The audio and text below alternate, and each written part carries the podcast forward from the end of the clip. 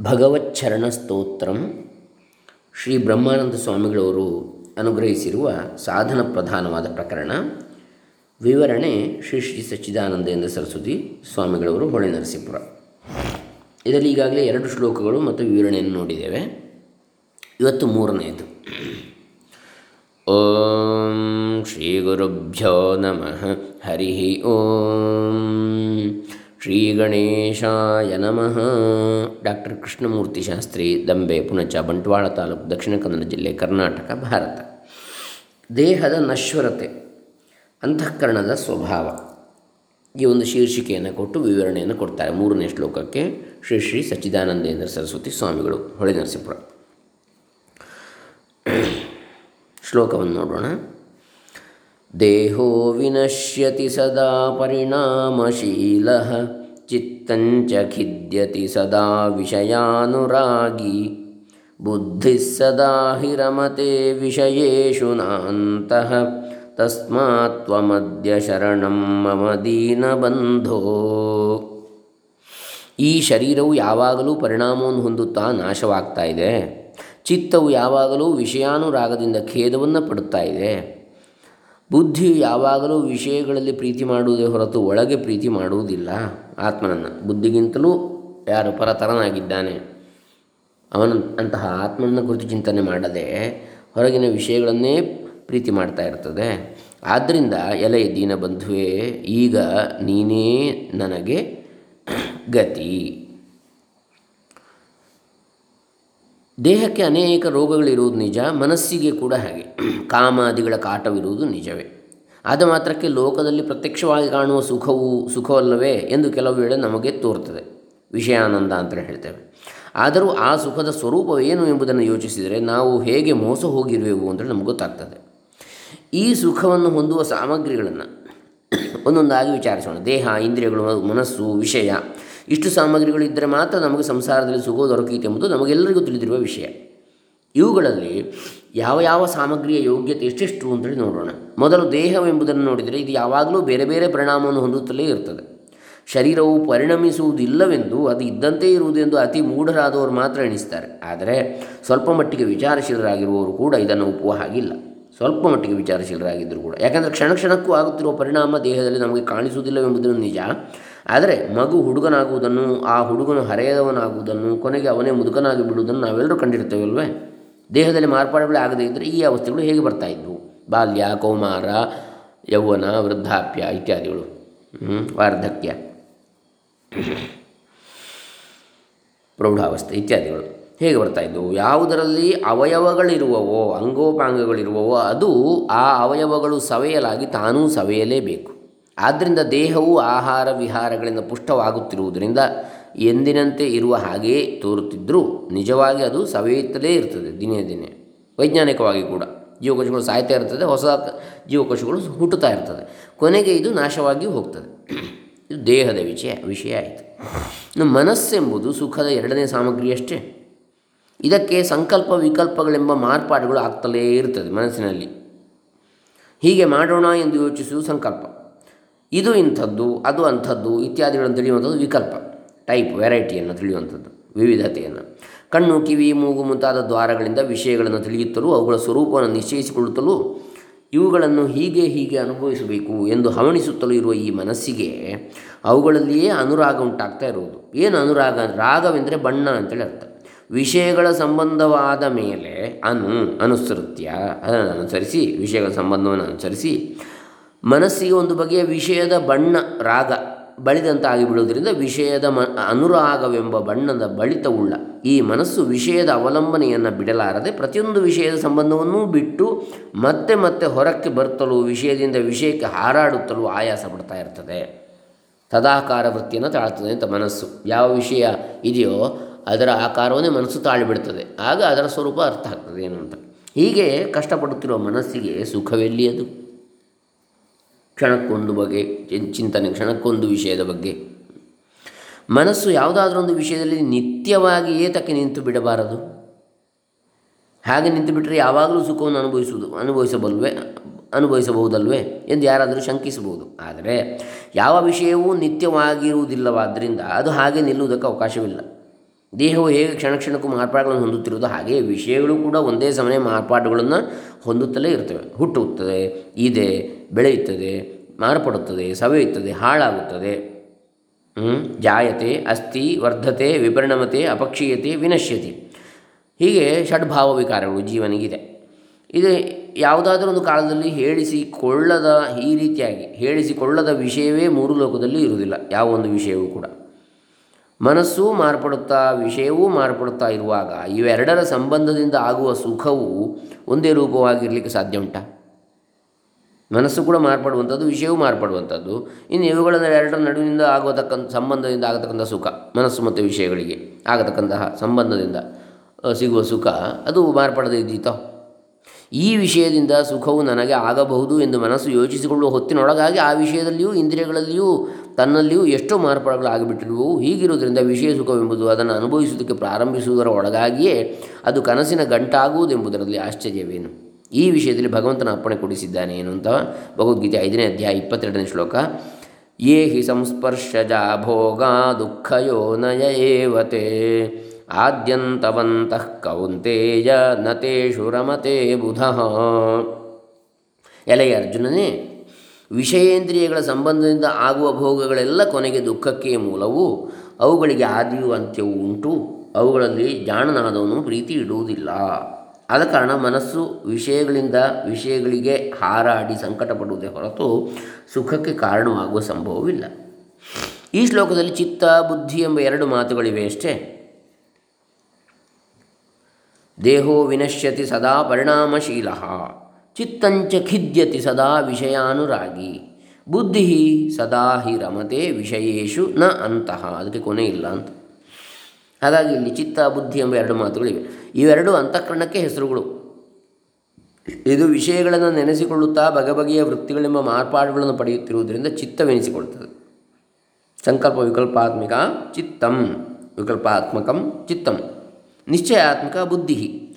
ಇದು ಇಂಥದ್ದು ಎಂದು ನಿಶ್ಚಯಿಸಿ ಅರಿಯುವುದರಿಂದ ಬುದ್ಧಿ ಎನಿಸಿಕೊಳ್ಳುತ್ತದೆ. ಈ ಅಂತಃಕರಣವೇ ಅದು. ಅದರ ಬೇರೆ ಬೇರೆ ರೂಪಗಳಷ್ಟೇ. ಈ ಬುದ್ಧಿಯು ವಿಷಯದರ ಈಗ ಉದಾಹರಣೆಗೆ ಸೃಷ್ಟಿಕರ್ತ, ಸ್ಥಿತಿಕರ್ತ, ಪ್ರಳಯಕರ್ತ ಅಂತೇಳಿ ಹೇಳಿದ ಹಾಗೆ, ಸಂಹಾರಕರ್ತ ಅಂತ ಹೇಳಿದ ಹಾಗೆ, ಪರಮಾತ್ಮನ ಬೇರೆ ಬೇರೆ ರೂಪಗಳು, ಅವನು ಬೇರೆ ಬೇರೆ ಗುಣ ಕರ್ಮಗಳನ್ನು ಅವಲಂಬಿಸಿ. ಈ ಬುದ್ಧಿಯು ವಿಷಯದ ಯೋಗ್ಯತೆಯನ್ನು ಕಂಡ ಮೇಲೆ ಬೇರೆ ಕಡೆಗೆ ಏತಕ್ಕೆ ತಿರುಗಬಾರದು? ಇನ್ನೆಲ್ಲಿಯೂ ನಿತ್ಯವಾದ ಸುಖವು ಇದಕ್ಕೆ ಸಿಕ್ಕುವ ಸಂಭವವೇ ಇಲ್ಲವೇ ಎಂದು ಯಾರಾದರೂ ಕೇಳಬಹುದು. ನಿತ್ಯವಾದ ಸುಖವು ನಮ್ಮೊಳಗೆ ಇದ್ದುಕೊಂಡಿರುವ ಆತ್ಮವಸ್ತುವಿನಿಂದ ದೊರಕುತ್ತದೆ. ಆದರೆ ನಿತ್ಯ ಸುಖರೂಪನಾದ ಆತ್ಮನು ತನ್ನೊಳಗೆ ಇರುವನೆಂಬುದನ್ನು ಬುದ್ಧಿಯು ಅರಿಯದು. ಇಂದ್ರಿಯಗಳು ಸ್ವಭಾವವಾಗಿ ಹೊರಗಡೆಗೇ ತಿರುಗುವುದರಿಂದಲೂ ಪರಾಂಚಿಕಾನ್ ವ್ಯತರಣ ಸ್ವಯಂಭೂ ಇಂದ್ರಿಯಗಳ ಬೆನ್ನು ಹತ್ತಿದರೆ ಪರಾಂಚಿ ಕಹಾನಿ ಪರಾಂಚಿ ಹೊರಮುಖವಾಗಿ ಖಾ, ಅಂದರೆ ಇಂದ್ರಿಯ, ಖಾನಿ ಇಂದ್ರಿಯಗಳು ವ್ಯತೃಣತ್ ಸ್ವಯಂಭೂಹು, ಹೊರಮುಖವಾಗಿ ಅವಳನ್ನು ಸೃಷ್ಟಿ ಮಾಡಿದೆ ಅಂತ. ಯಾರು? ಸ್ವಯಂಭೂಹು, ಅಂದರೆ ಚತುರ್ಮುಖ ಬ್ರಹ್ಮ, ಸೃಷ್ಟಿಕರ್ತ ಬ್ರಹ್ಮ. ಇಂದ್ರಿಯಗಳನ್ನು ಹೊರಮುಖವಾಗಿ ಸಹಜವಾಗಿ ಹೋಗುವಂತೆ ಮಾಡಿದ. ಹಾಗಾಗಿ ಸ್ವಭಾವವಾಗಿ ಹೊರಗಡೆ ತಿರುಗುವುದರಿಂದಲೂ, ಇಂದ್ರಿಯಗಳ ಬೆನ್ನು ಹತ್ತಿದರೆ ತನಗೆ ಸುಖವಾಗುವುದೆಂದು ಹುಚ್ಚುತನದಿಂದ ಬುದ್ಧಿಯು ನಿಶ್ಚಯಿಸಿಕೊಂಡಿರುವುದರಿಂದಲೂ, ಅದು ವಿಷಯಗಳಲ್ಲಿಯೇ ಪ್ರೀತಿ ಮಾಡುತ್ತಾ ಒಳಗಡೆಗೆ ಅಂತರಾತ್ಮನ ಕಡೆಗೆ ತನ್ನ ದೃಷ್ಟಿಯನ್ನು ಹಾಕದೇ ಇದೆ. ಆದ್ದರಿಂದಲೇ ಮೇಲೆ ವರ್ಣಿಸಿದ ಹಾಗೆ ವಿಷಯದಿಂದ ಖೇದ ಪಡ್ತಾ ಇದೆ. ಇಲ್ಲಿ ಏನು ಹೇಳಿದೆ? ಬುದ್ಧಿ ಸದಾ ಹಿರಮತೆ ವಿಷಯೇಶು ನ ಅಂತಹ ಕೊನೆಯಿಲ್ಲ ಅದಕ್ಕೆ. ತಸ್ಮಾತ್ ತ್ವಂ ಅದ್ಯ ಶರಣಂ ಮಮ ದೀನಬಂಧೋ. ಆದರೆ ಭಗವಂತನು ಗೀತೆಯಲ್ಲಿ ಹೇಳಿರುವ ಹಾಗೆ ಇನ್ನೊಂದು ಕಡೆ, ಐದನೇ ಅಧ್ಯಾಯ ಇಪ್ಪತ್ನಾಲ್ಕನೇ ಶ್ಲೋಕದಲ್ಲಿ ಯೋ ಅಂತಸ್ತುಕೋ ಅಂತರಾರಾಮಸ್ತಥಾಂತರ್ಜ್ಯೋತಿರೇವಯ ಸಯೋಗಿ ಬ್ರಹ್ಮ ನಿರ್ವಾಣಂ ಬ್ರಹ್ಮಭೂತೋಧಿಗಚ್ಚತಿ ಯಾವಾತನು ತನ್ನೊಳಗಿರುವ ಆತ್ಮನಲ್ಲಿಯೇ ಸುಖವನ್ನು ಹೊಂದಿ ಅಂತರಾತ್ಮನಲ್ಲಿಯೇ ಕ್ರೀಡಿಸುತ್ತಾ ಅಂತರಾತ್ಮನ ಬೆಳಕಿನಲ್ಲಿಯೇ ಇರುತ್ತಿರುವನು. ಅಂತಹ ಯೋಗಿಯೇ ಜೀವನ್ಮುಕ್ತನಾಗಿ ಬ್ರಹ್ಮಾನಂದವನ್ನು ಪಡೀತಾ ಇರುವನು. ಆದ್ದರಿಂದ ಮುಮುಕ್ಷವಾದವನು, ಮೋಕ್ಷಾಕಾಂಕ್ಷಿಯಾದವನು, ವೈರಾಗ್ಯವನ್ನು ಪಡೆದು ಅಂತರಾತ್ಮನ ಉಪಾಸನೆಯನ್ನು ಸಂಪಾದನೆ ಮಾಡಿಕೊಳ್ಳಬೇಕೆಂಬುದೇ ಮುಖ್ಯವಾದದ್ದು. ಇದಕ್ಕಾಗಿ ಭಗವಂತನನ್ನು ಶರಣು ಹೋಗಬೇಕು ಎಂಬುದು ಈ ಶ್ಲೋಕದಲ್ಲಿ ಹೇಳ್ತಕ್ಕಂತಹ ತೋರುವಂತಹ ಆಶಯ ಅಂಥೇಳಿ ಹೇಳ್ತಾರೆ. ಇನ್ನು ಜೀವನದ ಅಸ್ಥಿರತೆಯನ್ನು ಮುಂದಿನ ಶ್ಲೋಕದಲ್ಲಿ ಹೇಳ್ತಾ ಇದ್ದಾರೆ. ಆಯುರ್ವಿನಶ್ಯತಿ ಯಥಾ ಯಥಾಮಘಟಸ್ಥಸ್ತೋಯಂ ವಿದ್ಯುತ್ಪ್ರಭೇವ ಚಪಲಾಬತಯೌವನಶ್ರೀ ವೃದ್ಧಿ ಪ್ರಧಾವತಿ ಯಥಾ ಮೃಗರಾಜಪತ್ನೀ ತಸ್ಮಾತ್ ತ್ವಮದ್ಯ ಶರಣಂ ಮಮ ದೀನಬಂಧೋ ಆಯು ವಿನಶ್ಯತಿ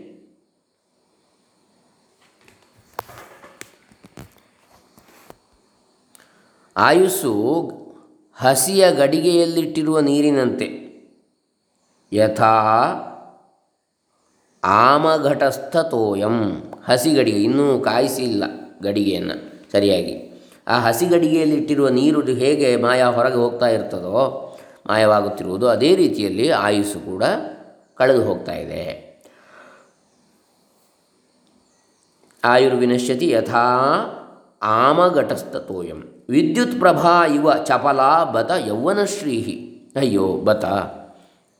ಯೌವನ ಲಕ್ಷ್ಮಿಯು ಮಿಂಚಿನ ಹಾಗೆ ಚಂಚಲಳಾಗಿರುವಳು. ಆಯುರ್ನಶ್ಯತಿ ಪಶ್ಯತಾಂ ಪ್ರತಿದಿನಂ ಯಾತಿ ಕ್ಷಯಂ ಯೌವನಂ ಪ್ರತ್ಯಾಯಾಂತಿ ಗತಾ ಪುನರ್ನ ದಿವಸಾ ಕಾಲೋ ಜಗದ್ಭಕ್ಷಕ ಲಕ್ಷ್ಮೀಸ್ತೋಯತರಂಗಭಂಗ ಚಪಲ ವಿದ್ಯುಚ್ಚಲಂಜೀವಿತಂ ತಸ್ಮಾನ್ ಮಾಂ ಶರಣಾಗತಂ ಶರಣದ ತ್ವಂ ರಕ್ಷ ರಕ್ಷಾಧುನಾ ಅಂಥೇಳಿ ಬರ್ತದೆ ಇನ್ನೊಂದು ಕಡೆ ಈ ಶ್ಲೋಕ. ಇದೇ ರೀತಿ ಅರ್ಥವುಳ್ಳದ್ದು. ಅಂದರೆ ಇಲ್ಲಿ ಏನು ಹೇಳ್ತಾರೆ ಮುಂದೆ? ವೃದ್ಧಿ ಪ್ರಧಾವತಿ ಯಥಾ ಮೃಗರಾಜ ಪತ್ನಿ ವಾರ್ಧಕವು, ಅಂದರೆ ವೃದ್ಧಾಪ್ಯವು ಹೆಣ್ಣು ಸಿಂಹದಂತೆ ನನ್ನ ಕಡೆಗೆ ಓಡಿ ಬರ್ತಾ ಇದೆ. ಅಂದರೆ ನನ್ನನ್ನು ಆಕ್ರಮಿಸಿಯೇ ಆಕ್ರಮಿಸ್ತದೆ. ಅಂತೇಳಿ ಹೆಣ್ಣು ಸಿಂಹ ಆಕ್ರಮಿಸುವುದರಲ್ಲಿ ನಿಪುಣ ಅತ್ಯಂತ ಕೌಶಲ್ಯ ಕೌಶಲ್ಯವುಳ್ಳದ್ದು, ಬಿಡಲಿಕ್ಕಿಲ್ಲ ಹಿಡಿದ ಗುರಿಯನ್ನು ಅಂತ. ಹಾಗೆ ಈ ವಾರ್ಧಕ್ಯ ಏನತಕ್ಕಂಥದ್ದು ತಪ್ಪುವುದೇ ಇಲ್ಲ ಬರು ಬಂದೇ ಬರ್ತಾ ಇದೆ. ಆದ್ದರಿಂದ ವೃದ್ಧಿ ಪ್ರಧಾವತಿ. ವೃದ್ಧ ಅಂತೇಳಿ ಕೆಲವು ಪಾಠ ಪಾಠವಿದೆ ಇದೆ. ವಾಕ್ಯಕ್ಕೆ ಇಲ್ಲಿ ಸಂದರ್ಭಾನುಸಾರವಾಗಿ ಅರ್ಥವನ್ನು ತಾತ್ಪರ್ಯವನ್ನು ಕಲ್ಪಿಸಿರುತ್ತದೆ. ಆದರೂ ಈ ಶ್ಲೋಕ ಯಾವ ಯಾವ ಹೊಸ ಅಭಿಪ್ರಾಯವನ್ನು ತಂದು ಕೊಡದಿರುವುದನ್ನು ಈ ಗ್ರಂಥಕ್ಕೆ ಸೇರಿದ್ದು ಅಲ್ಲವೋ ಎಂಬ ಸಂಶಯವೂ ಇದೆ. ಆದ್ದರಿಂದಲೇ ನೋಡೋಣ. ವೃದ್ಧಿ ಪ್ರಧಾವತಿ ಯಥಾ ಮೃಗರಾಜ ಪತ್ನಿ ತಸ್ಮಾತ್ ತ್ವಮದ್ಯ ಶರಣಂ ಮಮ ದೀನಬಂಧೋ. ಆದ್ದರಿಂದ ಎಲೈ ದೀನಬಂಧುವೆ, ನೀನೇ ನನಗೆ ಈಗ ಶರಣು. ಅಂದರೆ ಆಶ್ರಯಸ್ಥಾನ, ಗತಿ. ಹಿಂದಿನ ಶ್ಲೋಕದಲ್ಲಿ ಹೇಳಿರುವ ಪರಿಣಾಮಗಳು ದೇಹದಲ್ಲಿ ಆಗ್ತಾ ಇವೆ ಎಂಬುದನ್ನು ಮನಗಾಣಿಸುವುದಕ್ಕೆ ಈ ಪದ್ಯ ಬಂದಿರುವಂಥದ್ದು. ಹಸಿಯ ಗಡಿಗೆಯ ತಳವು ನೀರನ್ನು ತಡೆದಿಟ್ಟುಕೊಳ್ಳುವುದೆಂದು ಎಷ್ಟರ ಮಟ್ಟಿಗೆ ನೆಚ್ಚಬಹುದೋ, ಅಷ್ಟರ ಮಟ್ಟಿಗೆ ಈ ದೇಹವು ಪ್ರಾಣವನ್ನು ತಡೆದಿಟ್ಟುಕೊಂಡು ಬಹುಕಾಲವಿರಬಹುದು, ಇರುವುದು ಅಂತೇಳಿ ನಂಬಬಹುದು. ಜನರು ಇಂಥ ಸ್ಥಿತಿಯನ್ನು ಕಂಡು ಕಂಡು ತಾವು ಬಹುಕಾಲವಿರುವವೆಂದು ಇರುವೆವೆಂದು ನಂಬುವುದು ಆಶ್ಚರ್ಯವಲ್ವೇ. ಮಹಾಭಾರತದ ಯಕ್ಷ ಪ್ರಶ್ನೆಯನ್ನು ಧರ್ಮರಾಯ ಹೇಳಿದ್ದಾನೆ, ಅಹನ್ಯಹನಿ ಭೂತಾನಿ ಗಚ್ಚ ಈ ಜಗತ್ತಿನಲ್ಲಿ ಅದ್ಭುತ ಆಶ್ಚರ್ಯ ಯಾವುದು ಅಂತ ಪ್ರಶ್ನೆ ಮಾಡ್ತಾನೆ ಯಕ್ಷ. ಅತ್ಯಂತ ವಿಚಿತ್ರವಾದ ಆಶ್ಚರ್ಯ ಸಂಗತಿ ಯಾವುದು ಅಂತ. ಅದಕ್ಕೆ ಉತ್ತರ ಕೊಡುವಂಥದ್ದು ಯುಧಿಷ್ಠಿರ ಅಥವಾ ಧರ್ಮರಾಯ. ಅಹನ್ಯಹನಿ ಭೂತಾನಿ ಗಚ್ಚಂತಿ ಹಜಮಾಲಯಂ ಶೇಷಾಸ್ಥಾವರಮಿಚ್ಛಂತಿ ಕಿಮಾಶ್ಚರ್ಯಮತಃ ಪರಂ. ಮಹಾಭಾರತ ವನಪರ್ವದಲ್ಲಿ ಮುನ್ನೂರ ಹದಿಮೂರನೇ ಅಧ್ಯಾಯದಲ್ಲಿ ನೂರ ಹದಿನಾರನೇ ಶ್ಲೋಕ ಇದೆ. ದಿನ ದಿನವೂ ಪ್ರಾಣಿಗಳು ಯಮಲೋಕಕ್ಕೆ ಹೋಗ್ತಲೇ ಇರ್ತವೆ. ಉಳಿದವರು ನಿತ್ಯವಾಗಿ ಇರುವೆವು ಅಂತೇಳಿ ನಂಬಿಕೊಂಡಿರ್ತಾರೆ. ಅವರನ್ನು ನೋಡುತ್ತಾ ನೋಡ್ತಾ ಇರುವವರು ನಿತ್ಯ ಕಣ್ಣಾರೆ. ನೋಡಿದರೂ ಕೂಡ ತಾವು ನಿತ್ಯವಾಗಿರ್ತೇವೆ ಅಂತ ನಂಬಿಕೊಂಡಿರ್ತಾರೆ ಇದಕ್ಕಿಂತಲೂ ಆಶ್ಚರ್ಯವಾದ್ದು ಯಾವುದಿದೆ ಲೋಕದಲ್ಲಿ? ಮಿಂಚಿನ ಬೆಳಕನ್ನು ನಂಬಿ ಕತ್ತಲೆಯಲ್ಲಿ ದಾರಿ ನಡೆಯುವವರು ಎಂಥ ಅವಿವೇಕಿಗಳು? ಎಷ್ಟೊತ್ತಿರ್ತದೆ ಮಿಂಚು. ಯೌವನದ ಆನುಕೂಲ್ಯಗಳನ್ನು ನಂಬಿ ನಡೆಯುವವರು ಅಂಥ ಅವಿವೇಕಿಗಳೇ. ನಾಲ್ಕು ದಿನಗಳ ಮಟ್ಟಿಗೆ ತೋರಿ ಹಾರುವ ಮೈಯ ಕಾಂತಿಯನ್ನು, ರಕ್ತಪುಷ್ಟಿಯನ್ನು, ತೋಳ ಬಲವನ್ನು ನೆಚ್ಚಿ ಕೂತಿರುವವರನ್ನು ಕಂಡು ಬೇಗನೆ ಜರೆಯು ವೃದ್ಧಾಪ್ಯವು ಹೆಣ್ಣು ಸಿಂಹದಂತೆ ಮೇಲೆ ಬೀಳುತ್ತದೆ. ಅರಣ್ಯದಲ್ಲಿ ಮೈಮೇಲೆ ಸಿಂಹವು ಹಾರಿ ಬಿದ್ದರೆ ಮಿಕ್ಕದ್ದೆಲ್ಲವನ್ನು ಮರೆತು ಭಗವಂತನಿಗೆ ಮೊರೆ ಇಡುವುದಿಲ್ಲವೇ ಹಾಗೆಯೇ ಶರೀರದ ಪರಿಣಾಮಗಳನ್ನು ಮನಗಂಡ ಆತನು ಭಯದಿಂದಲಾದರೂ ಭಗವಂತನನ್ನು ಶರಣು ಹೋಗಬೇಕು ಅಂತೇಳಿ ಈ ಶ್ಲೋಕದ ತಾತ್ಪರ್ಯ. ಅದಕ್ಕೆ ಹೇಳಿದ್ದು ದೇವರ ಭಯವೇ ಜ್ಞಾನದ ಆರಂಭ ಅಂತ ಒಂದು ಗಾದೆ. ಅಲ್ಲಿ ಭಯ ಅಂತ ಹೇಳಿದರೆ ಈ ರೀತಿಯಾಗಿ, ಸಂಸಾರ ಭಯ. ಸಂಸಾರದಲ್ಲಿ ತಾನು ಮುಳುಗಿ ಹೋಗ್ತಾ ಇದ್ದೇನೆ ಎನ್ನುವ ಭಯದಿಂದಲಾದರೂ ಭಗವಂತನನ್ನು ಶರಣು ಹೋಗು. ದೇವರು ಅಂದರೆ ಏನು? ದೇವರನ್ನು ಯಾಕೆ ಶರಣು ಹೋಗಬೇಕು ಅಂತೇಳಿ ನಿನಗೆ ನಿನ್ ನಿಜವಾಗಿ ಅರ್ಥ ಆಗದಿದ್ದರೂ ಭಯದಿಂದಲಾದರೂ. ರಕ್ಷಣೆಗಾಗಿ ಆದರೂ ಅವನನ್ನು ಮೊರೆ ಹೋಗು ಆರ್ತ ಅಂತ ಹೇಳ್ತಾರೆ ಅದಕ್ಕೆ. ನಾಲ್ಕು ವಿಧದ ಚತುರ್ವಿಧ ಭಯಂತೆ ಮಾಂ. ಜನ ಸುಕೃತಿನೋ, ಸುಕೃತಿನೋರ್ಜುನ ಅಂತ ಗೀತೆಯಲ್ಲಿ ಬರ್ತದೆ. ನಾಲ್ಕು ವಿಧವಾದ ವ್ಯಕ್ತಿಗಳು ನನ್ನನ್ನು ಭಜಿಸ್ತಾರೆ ಪರಮಾತ್ಮನನ್ನು. ಆರ್ತೋ ಜಿಜ್ಞಾಸು ಅರ್ಥಾರ್ಥಿ, ಜ್ಞಾನೀ ಚ ಭರತರ್ಷಭ. ಆರ್ತ, ಜಿಜ್ಞಾಸು ಅರ್ಥಾರ್ಥಿ, ಜ್ಞಾನಿ ಅಂದರೆ ನಾಲ್ಕು ವಿಧದವರು ನಾಲ್ಕು ಕಾರಣಗಳಿಗಾಗಿ ಭಜಿಸ್ತಾರೆ ಅಂತ ಭಗವಂತನನ್ನು. ಆರ್ತರು ಅಂದರೆ ಕಷ್ಟದಲ್ಲಿರ್ತಕ್ಕಂಥವ್ರ ನಿವಾರಣೆಗಾಗಿ, ಭಯ, ಕಷ್ಟ, ತೊಂದರೆಗಳ ನಿವಾರಣೆಗಾಗಿ. ಜಿಜ್ಞಾಸು ಅಂದರೆ ತಿಳಿಯುವ ಇಚ್ಛೆಯಿಂದ. ಪರಮಾತ್ಮ ಅಂದರೆ ಏನು? ಜೀವನ ಸ್ವರೂಪ ಏನು? ಸೃಷ್ಟಿಯ ಅರ್ಥ ಏನು? ಬದುಕಿನ ಅರ್ಥ ಏನು? ಇತ್ಯಾದಿಗಳನ್ನು ತಿಳಿಯುವ ಇಷ್ ಇಚ್ಛೆ ಉಳ್ಳವರು, ಜಿಜ್ಞಾಸುಗಳು. ಮೋಕ್ಷದ ಸ್ವರೂಪ ಏನು? ಇತ್ಯಾದಿಗಳನ್ನು. ಅಂಥವರು ಕೂಡ. ಆರ್ಥೋ ಜಿಜ್ಞಾಸು ಅರ್ಥಾರ್ಥಿ.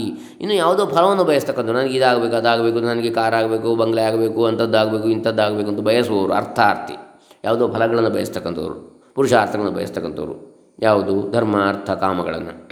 ಅಂಥವರು ಕೂಡ ಭಜಿಸ್ತಾರೆ. ಆರ್ತೋ ಜಿಜ್ಞಾಸುರ ಅರ್ಥಾರ್ಥಿ. ಜ್ಞಾನೀಚ ಭರಷ ಭರತರ್ಷಭ. ಎಲೆ ಭರತರ್ಷಭನೇ, ಭರತಶ್ರೇಷ್ಠನೇ, ಭರತವಂಶಶ್ರೇಷ್ಠನೇ. ಜ್ಞಾನಿ ಎನ್ನತಕ್ಕಂಥವನು ಮತ್ತೊಬ್ಬ ಭಕ್ತ. ಜ್ಞಾನಿ ಅಂದರೆ ತನ್ನ ನಿಜ ಸ್ವರೂಪವನ್ನು ತಿಳಿದವನು, ಪರಮಾತ್ಮ ಸ್ವರೂಪವನ್ನು ಆತ್ಮಸ್ವರೂಪವನ್ನು ತಿಳಿದಂಥವನು. ಜ್ಞಾನಿ ಈ ರೀತಿಯಾಗಿ ನಾಲ್ಕು ವಿಧದವರು ನನ್ನನ್ನು ಭಜಿಸ್ತಾರೆ ಅಂತ ಅಲ್ಲಿ ಕೃಷ್ಣ ಹೇಳ್ತಾನೆ ಗೀತೆಯಲ್ಲಿ. ಇರಲಿ. ಇನ್ನು ಮುಂದೆ ಐದನೇ ಶ್ಲೋಕದಲ್ಲಿ ಜೀವನದಲ್ಲಿ ಆಯ ವ್ಯಯಗಳು ಎನ್ನತಕ್ಕಂಥ ವಿಚಾರ ಇದೆ. ಅದನ್ನು ನಾವು ನಾಳೆ ದಿವಸ ನೋಡೋಣ. ಈಗ ಇಲ್ಲಿಗೆ ಮೂರು ಮತ್ತು ನಾಲ್ಕು, ಎರಡು ಶ್ಲೋಕಗಳನ್ನು ನೋಡಿದ ಹಾಗಾಯಿತು ವಿವರಣೆ ಸಹಿತ. ಹರೇ ರಾಮ. ಸರ್ವೇ ಜನ ಸುಖಿನೋ ಭವಂತು. ಶ್ರೀ ಶ್ರೀ ಸಚ್ಚಿದಾನಂದೇಂದ್ರ ಸರಸ್ವತಿ ಚರಣಾರವಿಂದಾರ್ಪಿತಮಸ್ತು ಶ್ರೀ ಬ್ರಹ್ಮಾನಂದ ಸ್ವಾಮಿ ಚರಣಾರವಿಂದಾರ್ಪಿತಮಸ್ತು ಓಂ ದತ್ಸತ್